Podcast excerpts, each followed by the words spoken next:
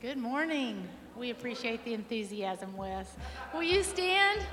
Let's worship together. There is only one name that matters Jesus Christ.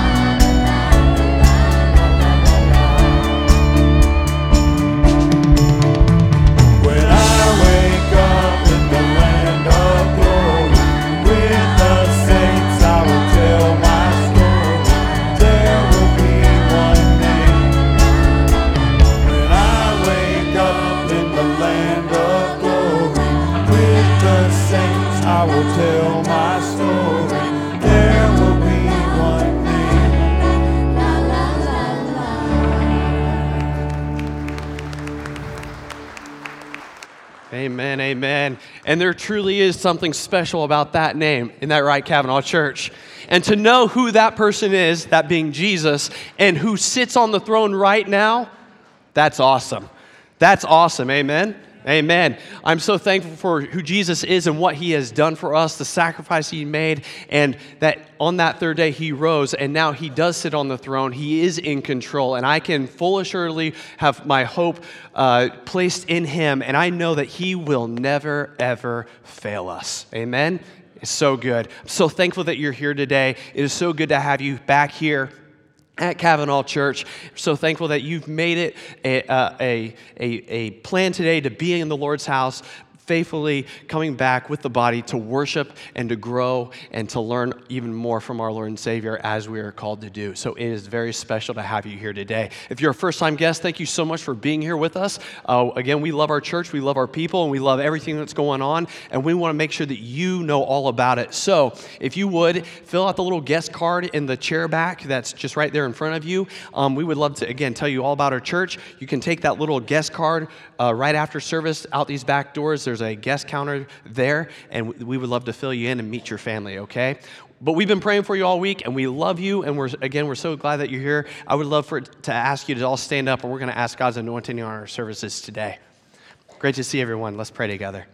Lord, I love you, and again, thank you for bringing us back back into your place, God. And Lord, I pray that everything that happens in this room over the next hour or so, you just get all the praise and all the glory and all the honor, God. From the, these next few moments of worship to when Brother Will is preaching to our receptiveness to the message, God, I pray that you just get receive all of us and you have all of us, God. There might be someone even in this room that doesn't know about you and how great that you truly are and understand that love that you have for them. Lord, I pray that as the message is brought today that salvation might be had in this room, that they come to a true understanding, uh, uh, to the true understanding of saving grace, and they receive you as their Savior today, God. We pray for that because we believe in miracles that happen. We believe that there is a God that who is here with us right here and now, and we believe that you can change lives. So, Lord, have your way in this place today. But for the rest of us, God, help us to grow and to be a better version of what you want us to be, God, following in your example and being ready to present your word and your love to a lost and dying world. We love you so much. In your name, amen. Greet those around you, and we'll get started in a couple seconds.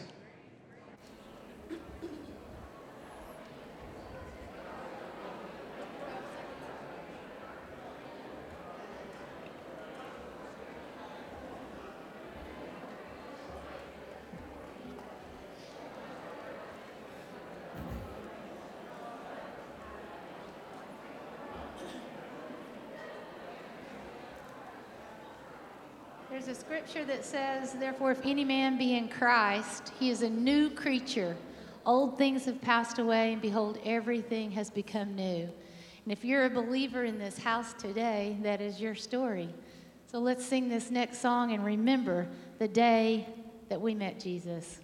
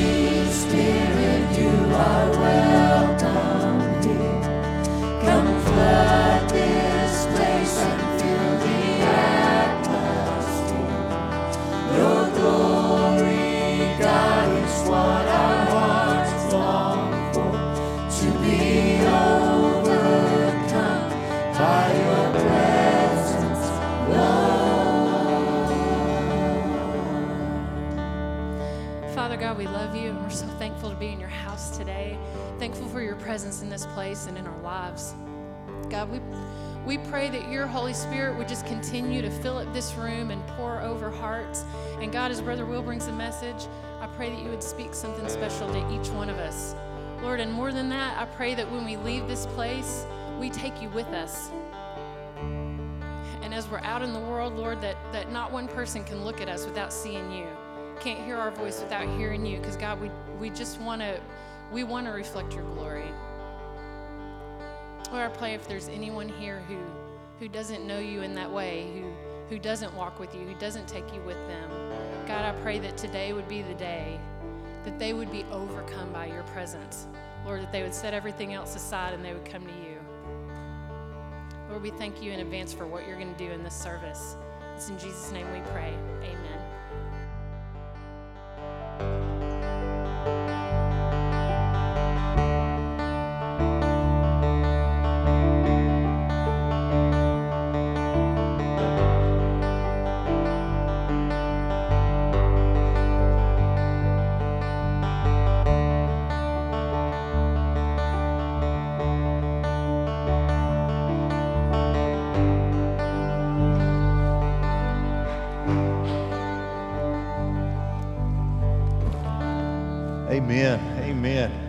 God is good. Let's give him praise right now together. Would you do that with me? Thank you, Lord. Thank you for being here today. Uh, today, in the next couple of weeks, I'm going to preach a, a little series, a mini series on a subject called Pray and Go. It's something that we're going to be doing in our C groups over the next couple of weeks. We're going to be praying and going, going and praying. So just get ready to pray and go. All right? You with me? I want you to imagine this scenario. Our city council here in Fort Smith passes an ordinance that preaching on controversial topics is considered hate speech. And because our church is unapologetically committed to the whole counsel of God, we preach the whole word in love. Because of that, myself and some of our pastors are arrested. Criminal charges are filed, and a trial date is set. In fact, the city authorities threaten that if we don't comply, the doors of our buildings will be chained shut and we can no longer meet. I wonder, what do you think our church's immediate response? Can I just, that is not too far fetched. Okay? What would be our church's immediate response to that? Would we be scared into compliance, worried that we might lose members and money? Would we go out and hire an attorney? Would we mount a protest march in downtown Fort Smith? Would we appeal to the state and federal Supreme Court on the basis of separation between church and state? Would several of us call the governor, Miss Sarah, and ask for help? What in the world would we do? Before you answer that, let's open our Bibles to Acts chapter 4, and we're going to discover that this very same thing happened to the early church, and we're going to see what they did. Now, here's what happened just before Acts chapter 4. In Acts chapter 3, Peter and John were going to the temple to pray. It's about 3 o'clock in the afternoon. As they walk up the steps to the gate that is called Beautiful to enter into the temple, there lying beside the gate is this man who has been lame from birth. He cannot walk. Later on in the passage, we find out that the man is 40 years old. So for 40 years, he has been a cripple.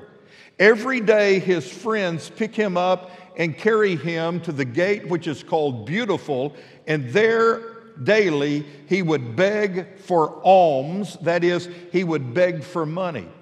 And as Peter and John entered through that gate, they caught the eye of this man. He looked intently at them, thinking they were going to give him some money, but instead, here's what Peter said I'm sorry, friend. Silver and gold have I none. But what I have, I give unto thee in the name of Jesus Christ. Stand up and walk. a whole lot better than any cash. The Bible says they helped him to his feet, and all of a sudden, his legs were strengthened and he could walk. For the first time in 40 years, he took a step under his own power. He went into the temple walking, leaping, and praising God. And it stirred some commotion because most people around there knew this lame man. Some of them had known him all of his life. They knew he had never taken a step, and here he was walking, leaping, and praising God. And it caught their attention. They gathered around and asked, What in the world has happened to this man? Peter and John saw what was happening and they opened their mouth and they started preaching the gospel of Jesus Christ, telling the crowd, it's the power of God that healed this man. And the only way you can be saved from your sins is to repent and trust Jesus. They preached the resurrected Lord. Well, the temple guards didn't like what was going on. There was a commotion, and so they seized Peter and John and threw them into jail. Quick time out before I continue this story. On that day, 5,000 men confessed Jesus and were saved. Doesn't tell us how many women and children did, but it was a whole lot. A revival broke out. The, the, temple guards could not stand to see this, and so they threw Peter and John into jail. The next day there was a hearing, and the apostles were commanded, they were threatened. You stop preaching this business of Jesus. Now, can I tell you something, church? You can arrest preachers, but you cannot arrest the gospel of Jesus Christ. And they replied, we hear what you're telling us, but we must obey God, not men. And we cannot but help proclaim what we have seen and felt and heard about Jesus Christ. Well, they didn't know what to do with Peter and John. Finally, they threatened them never to preach in Jesus' name again and released them. They returned to where their church regularly gathered. And what did the early church do? Did they hire an attorney? Did they appeal to Caesar? Did they conduct a protest down the city streets of Jerusalem? No. They took an entirely different approach. When Peter and John were released, having been sternly warned and threatened to no longer preach the gospel, Here's what happened Acts chapter 4, verse 23. And being let go, they went to their own companions and reported all that the chief priests and elders had said to them. So when they heard that, when the church heard that, they raised their voice to God in one accord and they said, Lord, You are God who made heaven and earth and the sea and everything that is in them. Listen to me, Cavanaugh Church. We are in a spiritual battle. We today are in a spiritual warfare. And our mightiest weapon is the same weapon that these believers had in Acts chapter 4, 2,000 years ago. That weapon, the power of prayer. Look at verse 24 again. So when they heard about these threats, they raised their voice to God with one accord. I've been praying all this past week that the Spirit of God get a hold of our lives this morning and that the Spirit of God and the Word of God would encourage us today as we spend the next three weeks to focus on two great objectives. And the first is this that we pray for our community like we've never prayed for our community before. There is a world outside these walls that is li- lost and they're dying and they're on their way to hell. And those are real people that live on your street. They're real people who live right around this church. They need Jesus. And you tell me, Cavanaugh Church, what good is it really doing us in the kingdom if all we do is come in here on Sunday morning and hear some great songs, which we do, and hear an encouraging message, but it doesn't change us, it doesn't move us. We just go back out there in the real world and don't care a thing about these people who need the Lord. What I'm calling you to do today as a church is let's get a burden for the real people who we rub shoulders with every day, and let's pray for them like we've never prayed for them before. Not only that, I'm praying that there would be gospel saturation and that we would have revival. Listen to me, Jesus has given us a mission to proclaim the life transforming gospel to our city and our nation. And empowered by the Spirit, we can make a difference in our city. We can make a difference in this world, just like the early church did in the books of Acts. So let me dissect this story and this prayer that's going on here that we can learn from this morning. The first thing that I see are threatening circumstances. Look at me. When was the last time you were threatened?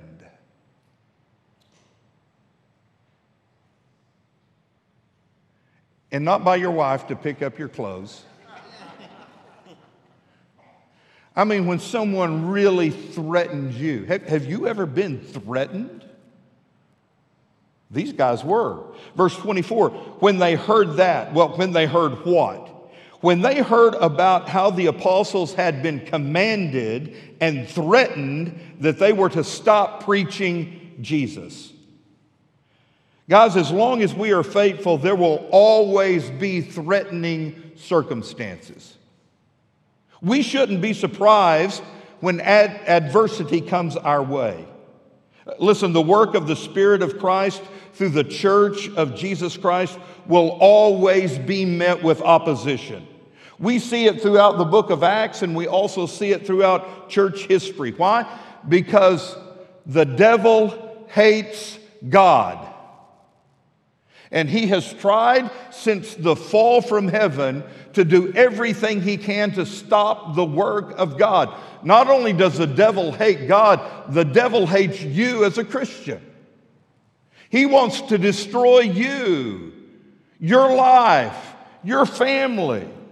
Not only that, understand this the devil hates non believers. So he will do everything within his power to keep them from hearing the gospel that can save them. So the conclusion is threatening circumstances are going to come to every one of us sooner or later. The devil is going to guarantee that. Jesus promised that in this world we would have tribulation. In this world, we would experience trouble and affliction and persecution. The Bible tells us that we're not to be surprised when fiery trials come our way. Neither are we to fret and worry. Why? Because God is going to use these circumstances for our good and for His glory if they lead us to the next thing, which is desperate prayer.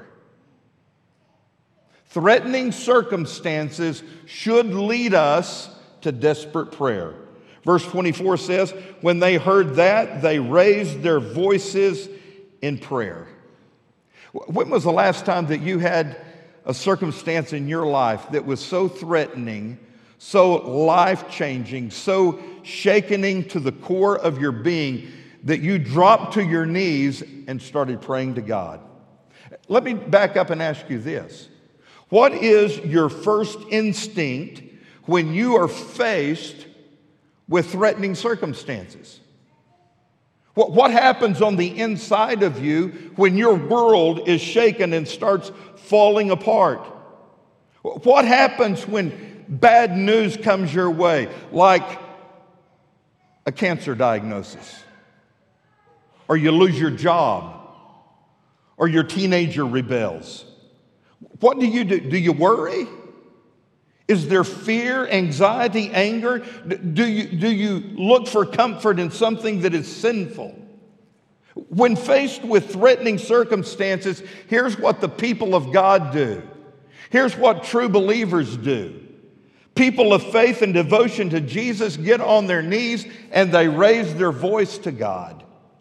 This is the pattern and the source of our power as believers and as a church. We see it throughout the book of Acts. Acts chapter 1, verse 14 says, These all continued with one accord in prayer and supplication with the women and Mary, the mother of Jesus, and his brothers. What did they do when they faced perilous times? They prayed. Verse 42 of Acts chapter 2. They continued steadfastly in the apostles' doctrine and fellowship, in the breaking of bread, and in prayers. It was this prayer life that produced the power that amazed the authorities in Jerusalem. When all of this transpired and took place in Acts chapter 4, it says that these authorities looked at Peter and John and they were absolutely amazed. Because why? They were uneducated and unlearned men. Now, when it says that, it doesn't mean that they were a couple of dummies what it means is they had not been trained in rabbinical schools. They were uneducated in the law of the Old Testament. But there was something in their lives and it was visible. It says, even though they were untrained and uneducated, they took note of the fact that these men, Peter and John, had been with Jesus. That's what made the difference for them. They had been with Jesus. Their communion with Jesus is what fueled their lives with power in the Holy Spirit. And their desperate prayer is what gave them the power to saturate and shake their city with the gospel of Jesus Christ. Again, I ask you, have, have you been to that point in your life when, when your world is just falling apart and crumbling and, and, and you're driven to your knees in prayer? It's a desperate prayer. You realize that your only hope is in God. If you're going to make it out of this mess, it's going to be God that gets you out of the mess. Have you been there? Well, take note of, of what I'm saying because if you haven't, you will be. And so you cry out to God in an extraordinary way. You cry out to God like you never have before. You cry out to God because you know He is the only one who can change your circumstances. Jonathan Edwards was one of the most influential pastors in United States history. He pastored a church in New England way back in the 1700s. And he recognized that his church needed God to send revival. So he wrote this little booklet. I put the name of the booklet on the screen because you need to see it. Jonathan Edwards' little booklet. It was entitled A Humble Attempt to promote explicit agreement and visible union of God's people in extraordinary prayer for the revival of religion and the advancement of Christ's kingdom on earth. That was, that was the title of the book. How would you like listening to him preach every Sunday if that was just his title, all right? 29 words in that title. That's a, that's a book right there. But, but here's what caught my attention about this and why I'm, I'm bringing it up. He called for, here's his words, extraordinary prayer for God to send revival to his church and expand the kingdom of Christ. What in the world is extraordinary prayer? Well, simply put, it is beyond what we ordinarily do. That's what it is. It's more than we are currently doing.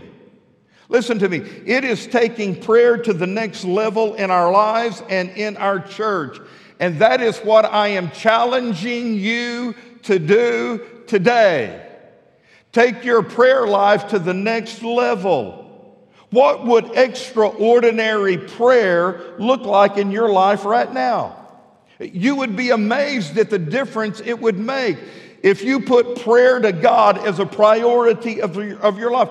If, listen, if you would spend 30 minutes a day in prayer and Bible study, I guarantee you it would make a difference in your life. You say, Preacher, I just don't have an extra 30 minutes. Eh, don't give me that. You have time to do whatever you want to do. Amen? Do you believe that if you were to make the effort toward extraordinary prayer, that God would bless you and reward you for it? I do. I believe that. What kind of change would it mean for your family if you did the extraordinary for them? Real specifically, if you've got kids and grandkids, what would happen in their lives if you spent an extra amount of time every day interceding and praying for them? My lands, it would make all the difference in the world. And can I tell you, our kids and grandkids need that today like never before. I, I, I told the people in the first service, man, I can remember growing up in the, in the, the challenges I had. Eric, I was talking to you about it. We, we grew up in the, man, we were in the 70s, dude. We were, we were in high school in the 70s, and it was wild, wasn't it? Really, it was.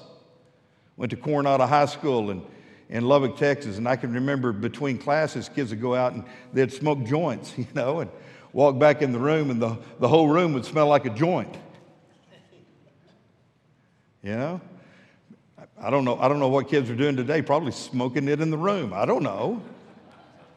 But however bad it was for you when you were growing up, let me tell you, it is worse for our kids right now.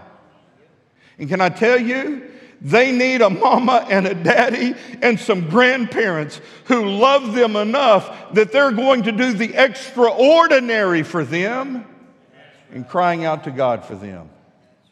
Let me just ask you if you don't pray for your kids, who's going to? What difference would it make in your family if you prayed for your kids? I wonder what would extraordinary prayer look like for our church? You know something? We're about to find out. We really, we're about to find out. What, what is this pray and go thing all about? Well, for the next couple of weeks, we're going to be doing something extraordinary. You're going to learn about it today or this week when you go to your C group class. But what it is is pray and go. It's real simple, it's not hard. We're going to go out by twos, two by two, and we're just going to walk the streets of Fort Smith. So if your C group is meeting at an off campus location, y'all will do it on the streets wherever you pick around your home. If you're doing it up here at church, we're, we're going to zone out certain streets that you're going to go to. And, and it's, it's not going to be a hard thing. You're not going to have a face to face encounter with anybody. You're just going to be walking down the streets of Fort Smith and praying for the families who live in those homes on those streets. So you're walking down the street and there's a house right there. I don't know the people who live in that house, but you know what? God knows them. I don't know the troubles they're having in that house, but God knows the troubles they're having in their house. And as me and my partner are walking by their house, we're just going to stop in front of their house and pray a simple prayer Lord, would you please be with these folks in this house? Whatever they're going through, I pray that Jesus would give them the answer. Let them know right now that somebody loves them and there is a church praying for them. And you're going to go up and put a little door hanger on their doorknob that says, Cavanaugh Church prayed for you today. And then you're just going to go on down the street and do it to the next house. You say, well, that, that, that ain't going to do anything. Oh, yeah, it is. Why? Because we believe in the power of prayer. People need to be prayed for. And I think it is the first step in opening not only their homes, but their hearts to the Lord Jesus Christ. What would happen if our church did something extraordinary? Well, let's just do it and find out. But Jonathan Edwards knew that it would take more than just praying. It would take people praying in agreement and in unity. And that's the next thing that we see in our passage. Not only these threatening circumstances and this prayer that they prayed, but also visible unity. Verse 24 says, They raised their voices with one accord. We're told that upon their release, they went to their own people. That means that they had Christ centered relationships and they immediately huddled up with those other believers and they prayed. They reported what had happened, and guess what broke out? A prayer meeting.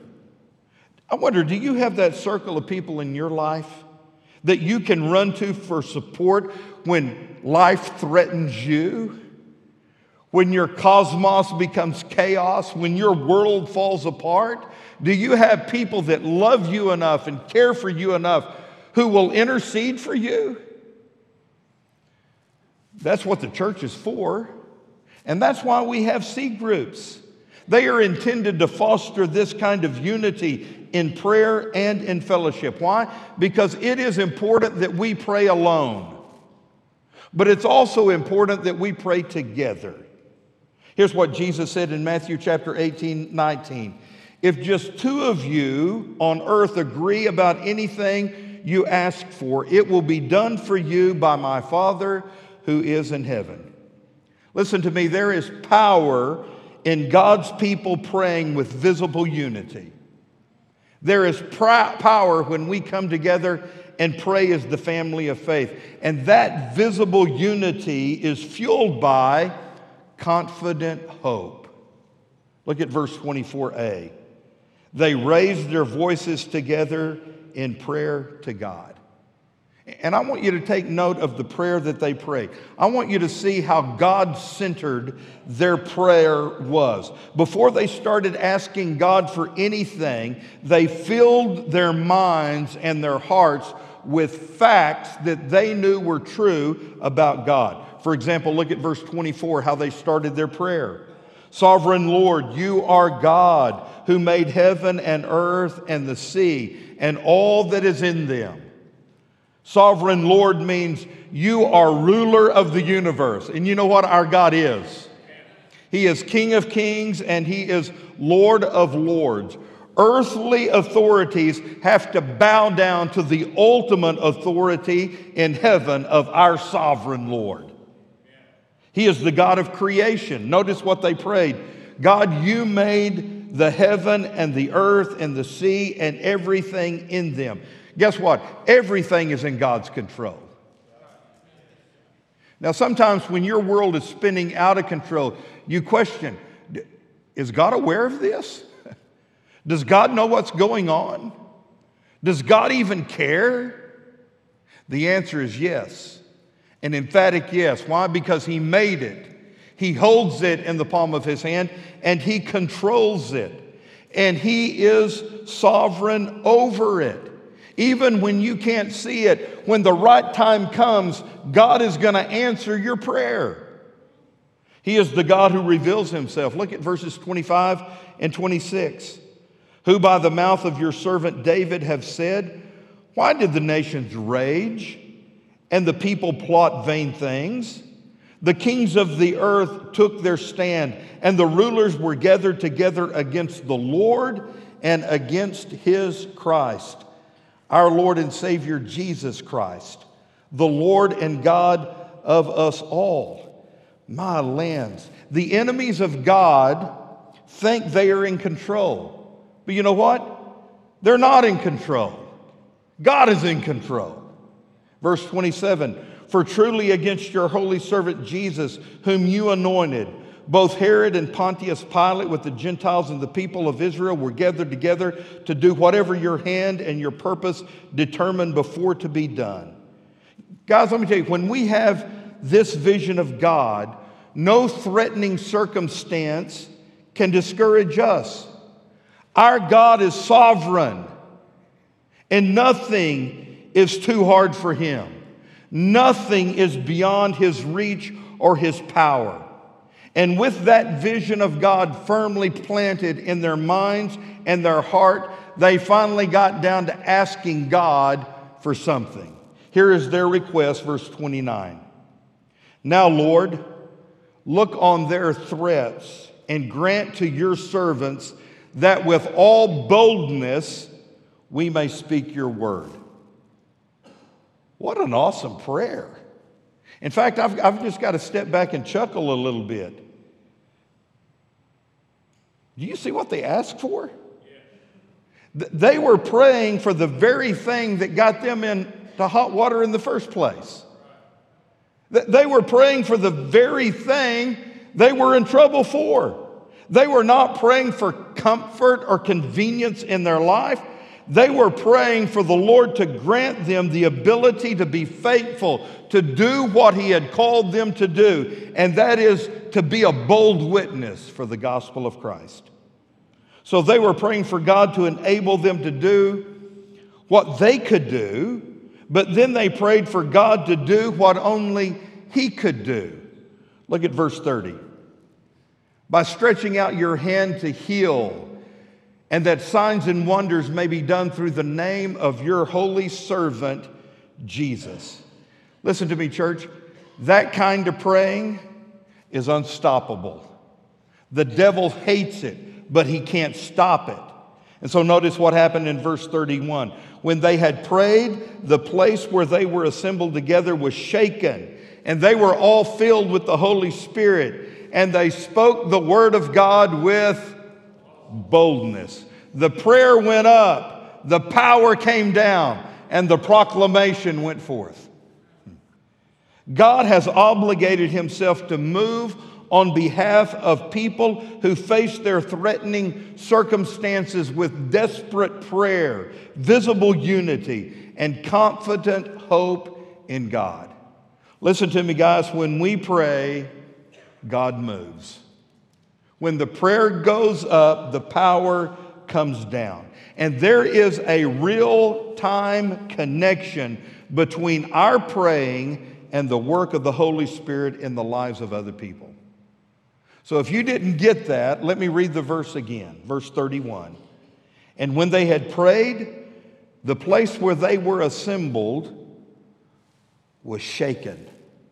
And all of them were filled with the Holy Spirit. And they spoke the word of God with boldness. God, would you do it again? Lord, would you do the same thing with us? He's willing. The question is, are you? What I'm asking you to do today is pray. Many of you are in this room, and maybe, maybe you've never said that first prayer. That first prayer where you admit that you're a sinner and you realize your need for a Savior. And you confess your sins and invite Jesus into your life, and He saves you and changes you. Let me tell you, if you've never invited Jesus into your heart, look at me. It's only a prayer away. All it takes is a prayer, and you can do it today. For those of you who are Christians, my goodness, let's come and talk to the Father today. Why in the world would you walk out of this room carrying heavy burdens and weights and watching your world spin out of control when He, the sovereign Lord, has the answers? Why don't you just come and talk to him? He'll make a difference. If you do something extraordinary, and that is move from where you're seated and come down and kneel before Him and pray, He is going to hear and He is going to answer. What difference will it make if we do something extraordinary as a church and start praying for our neighbors and our friends and our family members who don't know Jesus? I'm ready to see. Are you ready to pray?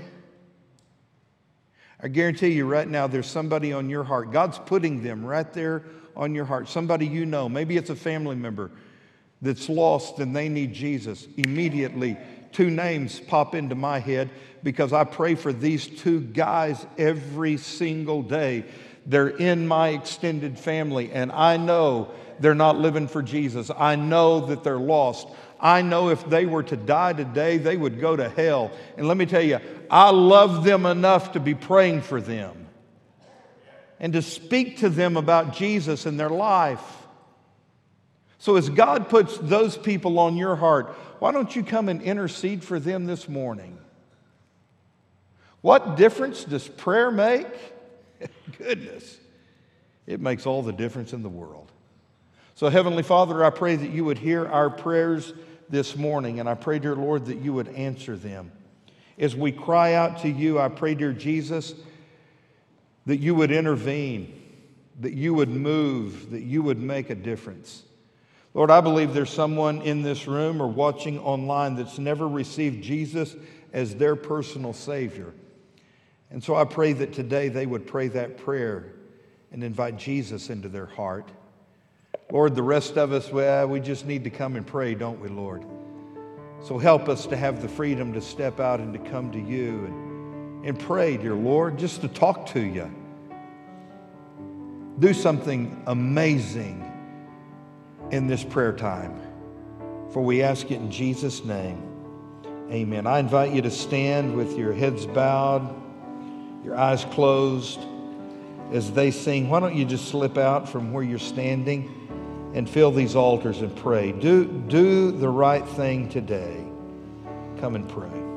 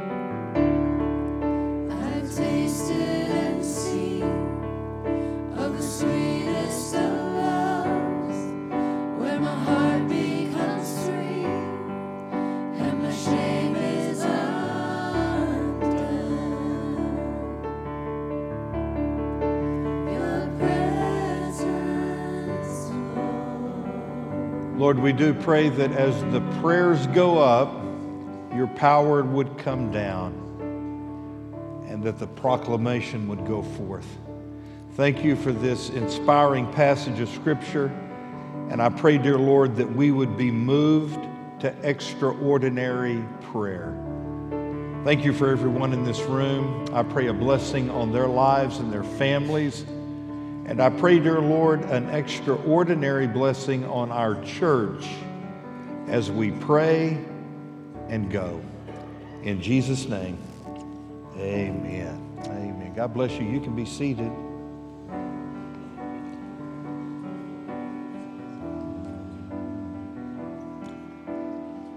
Amen. Thanks for being here today, guys. Um, get involved in a C group. If, if you need more information, we have information on our information counter out this door. Just for a couple of weeks, our C groups are going to meet and we're going to do this thing called Pray and Go. It's going to be awesome as we pray for our community and let them know that we love them.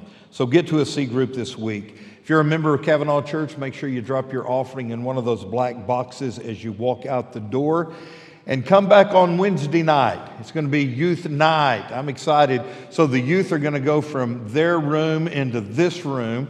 They're going to lead us in worship. And I don't, Nathan, are you preaching?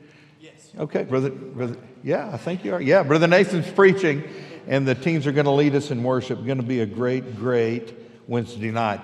If you have a teenager that is graduating high school or a young person who is graduating college, uh, we need to make sure that they get signed up on one of the iPads out in the lobby because on May 21st, we're going to honor all of our graduates. And here's, here's my last announcement it's for the ladies, so men, just tune me out, which is easy for you to do. Just tune me out. Ladies, tune me in. Bunko, Thursday night. How's that? Now, let me tell you, first service ladies, they just went crazy. They were jumping up and down, hooting and hollering because they looked so forward to Bunko. So let me say it again, ladies, Thursday night, Bunko.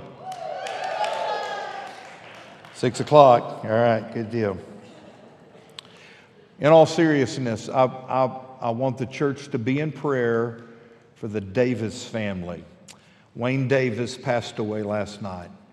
Wayne, Wayne was one of these pillars of Cavanaugh Church, one of the, the most faithful, genuine, true believers I have ever met in my life. He was the real deal, Wayne Davis. Uh, for the last couple of years, he's really struggled with health issues. And uh, finally, last night, God promoted Brother Wayne, and he's no longer in pain, no longer suffering. He's, uh, he's walking, leaping, and praising God down streets of gold, all right? But do pray for his family. Pray for his wife, Wanda, all his kids and grandkids, great grandkids. I don't know when the funeral is going to be, probably midweek, and I'm sure it will be here at Cavanaugh Church, but be in prayer for them. God bless you. I love you. And more than that, the Lord loves you. Have a great week. We'll see you.